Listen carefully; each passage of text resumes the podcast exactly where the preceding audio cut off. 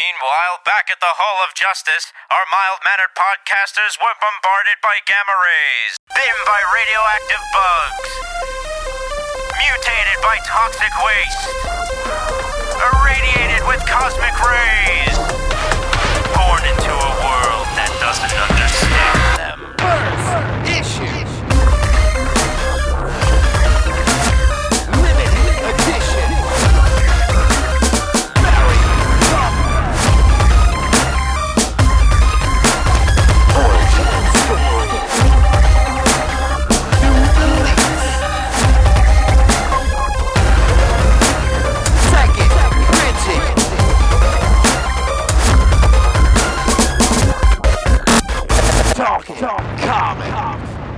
All right, it's Bob for Talking Comics here at day four of the New York Comic Con, and we're privileged to be here with Chris Claremont, who had a nearly two decade run as writer of the X Men and also co creator, co plotter, designer of characters Rogue, Kitty, Jubilee, Emma. We can't say how many, they're, they're all your creations. So thank you, Chris Claremont, for joining us today. My pleasure. Thank you for coming. Oh, our pleasure to have you. Uh, jumping right in because we do have limited time here. How did the X Men come to you after you know the relaunch uh, with Len Wein back in the seventies? Well, Len was editor in chief of Marvel Comics at the time. I was his associate editor, which mean, meant basically I was number two. My my desk was right outside his office. So while he and Dave were plotting issue one, I was kibitzing, listening, sneaking in, looking at the sketches, going, "This is so cool! This is so cool!" Len snarling, "Will you get the hell out of here?" Uh, on the other hand, I tossed in an idea when they were trying to figure out how to get rid of Krakoa. I came up with, well, why not use sever the lines of force, anchoring the the body of land to the planet, and let um, inertia and uh, and the lack of gravity do the rest. So the planet kept moving, and the Krakoa stayed where it was. So when Len decided to leave his po- to, to he'd had enough of being boss and uh, got a an assignment of like the four top monthly titles. He had he didn't have time to do the fifth title, which was a quarterly at the time, uh, X Men, and uh, asked if I'd be interested in writing it. And I said, hell yes. Chance to work with these characters, to work with Dave Cockrum. You don't say no. So now, you, did you hide your enthusiasm, all the, the sneaky you were doing before, and just or just No, go right damn for it? near knocked down the door. There was no way I was going to let anyone else near this book, if I could get away with it. Now, through the history of that book, you were certainly grandly celebrated, and rightly so, for your depth of characterization, particularly with the female characters through the book. Mm-hmm. Was that something that was part of that plan that you had in your head that these were great characters that you had somewhere you could go with all of them? Well, it, I, it was that approach wasn't restricted to by gender. I felt that way about all the characters. I mean, when you're dealing with such fascinating visual constructs as Ororo, Nightcrawler, even uh, John Proudstar, uh, Colossus, how can you not just be embraced by them and not want to, to present them in as full and varied a set of you know a, a way as possible. And by the same token it wasn't just them it was scott it, and eventually Jean. So you know playing with the x-men was playing with the ultimate toy story i guess you could say. As always, it's about writing great characters, regardless of the gender or anything else. It's putting together a, a real, living, breathing person. Mm-hmm. yes Uh, now, I remember at the time the death of, of Thunderbird, of John Proudstar, was shocking to everyone. Was that your Well, decision? no, that was Len's.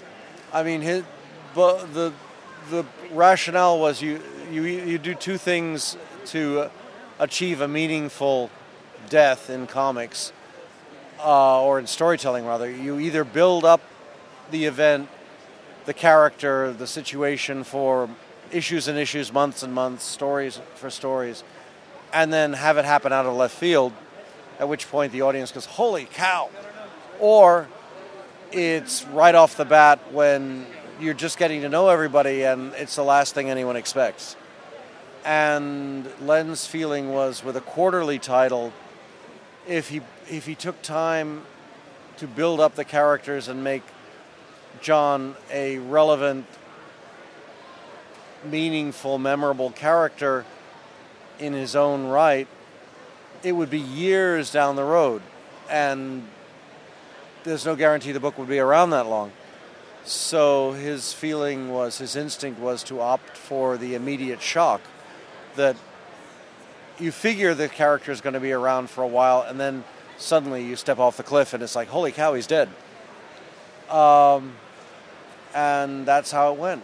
He, that was part of the, the, the that was the thrust of issue two, which then became 94 and 95, and I just followed his lead.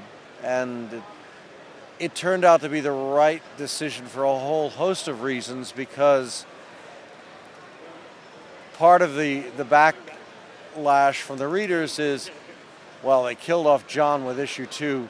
They're not going to kill off anybody ever again, especially not half of the second oldest romantic relationship in Marvel Comics. Let, let's go to let, let's go to that. Um, what would how would you describe? I mean, the, the negotiations or whatever from up front about you know Jean having to a spoiler were alert for you know, negotiations. Uh, we we wrote the the original story on the presumption that she would d- not die. Jim Shooter, editor in chief, read it, said, "Dudes," he did not say dudes. um, you cannot exterminate six billion people and get away with a slap on the wrist. That's genocide.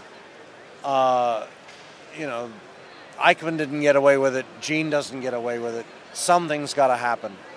Either she goes to prison for the rest of eternity, or she dies. And neither John and I were thrilled with this.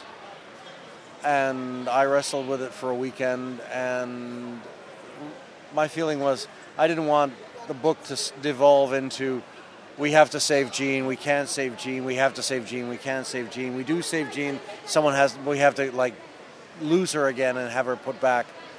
I wanted the story to end, so uh, you know, I killed her. Now, I've read that the initial plan was a longer term. You should be depowered. Yes. But it, but as Jim pointed out, she would be depowered and a little bit lobotomized, so she would be a more innocent character. And Jim's feeling was, a, it's comics that never works. Something will happen. She'll be back to who she was in no time.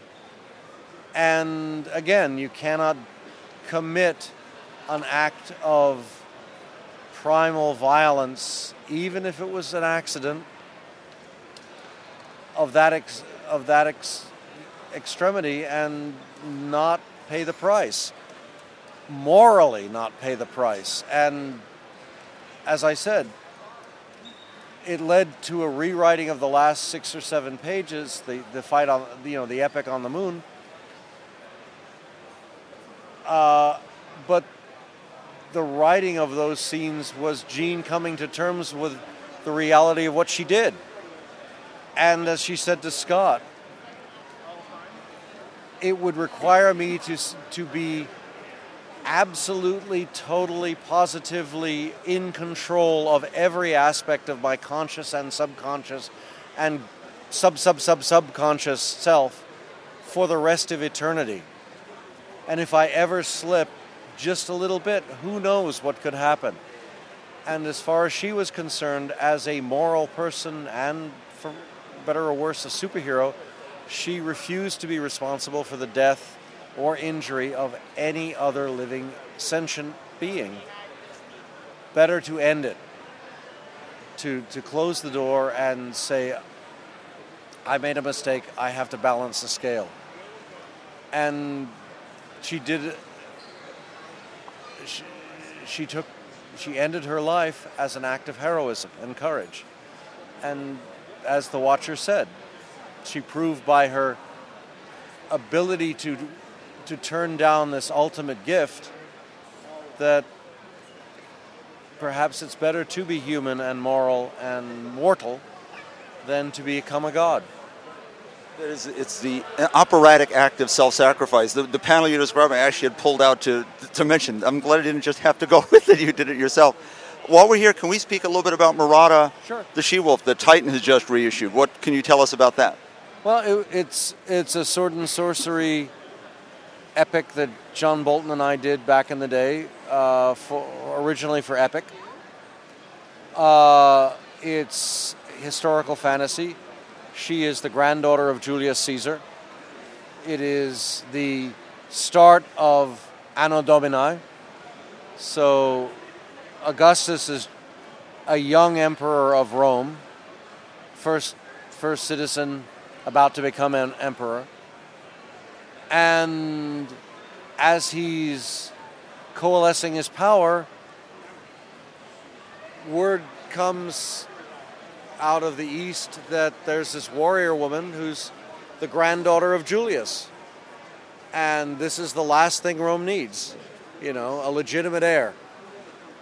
Uh, because that would certainly muck up Augustus's plans and his wife Julia's plans, uh, Livia's plans. So, hence the, the opening scene is a Roman tribune trying to curry favor by capturing her. And things get crazy from there on. And the three stories had a great run.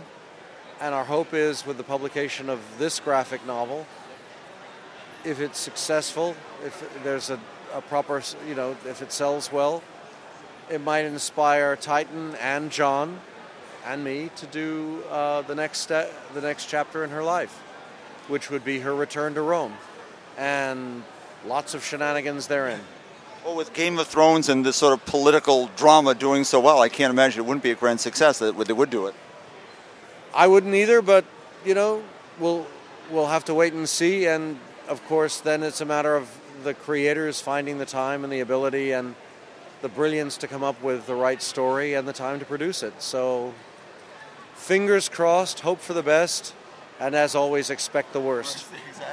Uh, we tend to ask everybody this. We're always interested in how people got started into comics and who their influences are, favorite collaborators, all that sort of stuff. Can we go down that road a bit? And how did you begin? Uh, basically, working for Marvel was a means of earning money between acting jobs. And then Marvel began paying a lot better and a lot more frequently. Uh, so you, you were a comics reader early on, and just uh, I read it. I read when I was young, but this was English work. Eagle magazine. Um, I got back into Marvel when I was leaving high school with uh, Stan and Jack's work on FF, the, the arrival of Galactus in FF 48, 49, 50. Then uh, Stan and Jack on Thor, Roy and John Buscema on the Avengers. It was all cool. Then I went off to college. My father threw away all my comics, including an issue of of action where Superman tells John Kennedy his secret identity. Oh. Came out the first week in November 1963.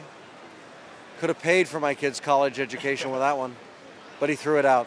Uh, we all have those stories, sadly. And um, as I said, I came back. I was in New York working and uh, started doing freelance for Marvel. And before I knew it, I was writing and writing a lot. And then I got the X Men and never looked back.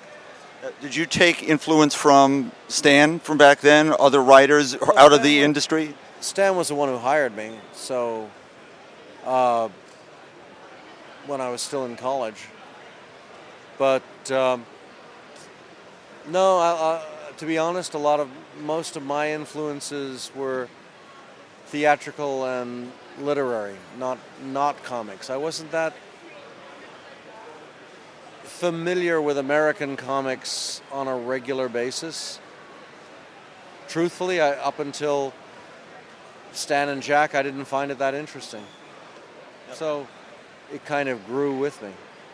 Recently, we, uh, for our book club, uh, went through Days of Future Past, and people were really struck by the density of the storytelling, the amount of wonderful passages and paragraphs.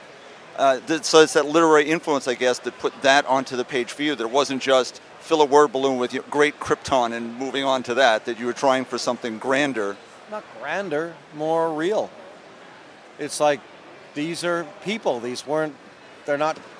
They're not characters in a teleplay or a comic play. They, the vision, my vision of them was that these are real people in real situations. So, you want to know how they feel, what they're what they're doing, why they're doing it. Uh, you want to create a sense of the physical and emotional reality around them. Uh, you see things on a picture, but that doesn't tell you how things smell, how things feel, uh, what might be happening out of view. Uh, it was. It's trying to cr- complete the vision so that you not only have what's directly in front, but you have a peripheral sense of what's off to each side, what's behind, above, below and you move on through there. It's the it's using the combination of the visual storytelling that these days is viewed as as uh, storyboards with the complexity and variety that you can bring in from uh, prose and creating a, a lasting, more comprehensive, hopefully more real impact on the reader. You definitely created a world that we wanted to revisit month after month. They seemed as if they were part of our own family, and it always had that feeling. That's otherwise why write the book? Yeah, even the quiet things, playing baseball, which became such a wonderful part of the book. You know, picnics and all just regular family things. Well, Again, real life. We're not talking about people who wear skin tights 24 7, who save the world, fight villains 24 7. They are people. They have lives. They have families. They have friends. They relate to, to events and circumstances that have nothing whatsoever to do with superheroes and saving the world and whatever.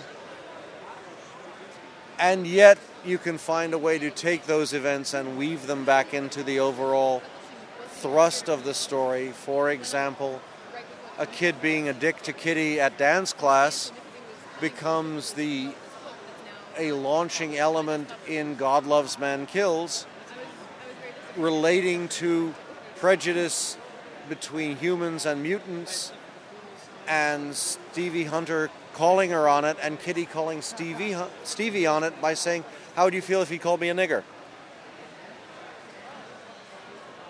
And readers being reacting viscerally to our use of the word. How could you say that in a comic? Well, because we're making a point. And it doesn't it doesn't work if you don't make the point.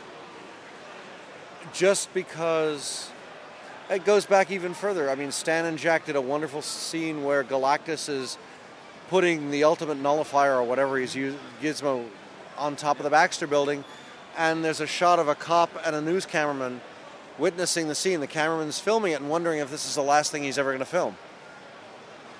And the cop, you know, saying, "Well, the FF are going to save. You know, hopefully the FF will save us, or, you know, that's their part. You know, we hope."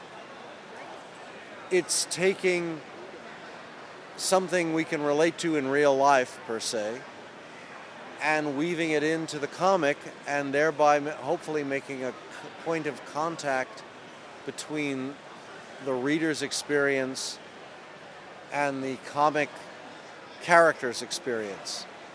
And it was something we were able to do. It seems quite often and quite well. Would there be one story arc or one issue that best represents, you know, your thoughts and feelings about comics and the world in general and how they relate to each other? Uncanny 94 to 279. That's the best answer about anything I've ever heard. It's all one story. And I don't think we even go past that. I'll just ask this though: Was there a character either at Marvel or DC or anywhere else that you never had the chance to write that you'd have loved to? No, actually, I think I wrote all, all the ones I ever really wanted to. One of one of our uh, correspondents is a huge fan of Valeria Richards, who you introduced. How what was your feeling about that? It's sort of the riff off of what John Byrne had done, where, where Sue had lost a child, and you you bring back a child to Susan Storm. Well, yeah, except that her dad's Victor Von Doom. Figure that one out. Yeah, it was fun. And why should Franklin be the only kid? And part of the rule of writing comics is you take the status quo and you immediate throw, immediately throw in a monkey wrench.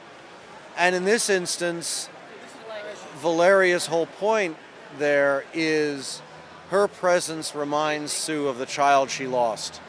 So the first six issues were instant, were total heartbreak, and Sue really angry. And it's even worse that she's Doom's kid.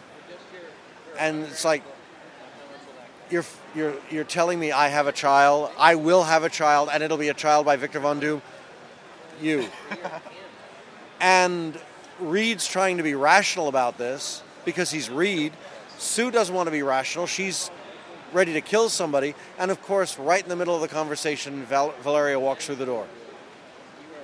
And her mom is just saying, She's not my child. She is an abortion. Well, what 15 year old wants to hear that from mom? So, you know, it's, it's like immediately we, we, put, we push the, the car off the edge of the cliff and Sue feels bad but conflicted. Valeria feels heartbroken. She doesn't understand. And then, of course, you come back 20 issues later, and suddenly Reed's the one trapped in the Doom armor, except he can slip in and slip out. And that's when Sue gets pregnant. And it's like, oh, holy cow. So her dad isn't Doom, it's really Reed. And of course, the reader's going, I'm confused. And Valeria's going, whoopee. And then I got canned off the book and it all went to hell. But um, yeah, to me, that again, that's the fun is you take you take something that in a way fits all the reader's expectations and then you throw in a monkey wrench that totally screws it up and you then spend a year figuring out how to fix it seeing if you can play one or two steps ahead of the readers and everybody comes out thinking this is a really great story and uh, what's coming next Stan always said, "Never give the readers what they think they want." Sort of philosophy. Well, and I was taught by Stan, uh, which is something I will never regret and never be able to repay properly, uh, or thank him properly. But that's, you know, I'm here because he helped. You know, he said, "Sure, come on down. You're hired." Because I'd work for free. In this industry, I think a lot of us would, would have that. No, I was. This is the, the pre-intern days. He hired me as a gopher, and you know, I worked for Marvel when the bullpen was John Romita, Herb Trimpe, Marie Severin, and Frank Giacoia. I mean, you can't get a better quartet than that. It's a master class right Eg- Well, and Roy Thomas was the assistant editor. Ha ha ha! And Stan was boss. And he, you know, it's that's you can't learn from better. And I like to think they I did. We'll Ab- see. ab- absolutely so. I think we're interfering with uh, commerce a little bit. So let's let's just wrap this up. Where can people get in touch with you? You have a website or a, website chrisclaremont.com uh, or on Facebook. There's I have a, a page, um, and that's it. It's been our pleasure today to talk to Chris Claremont, the legendary author of the X Men. Thank you so much for your time. You're welcome. Thanks a lot.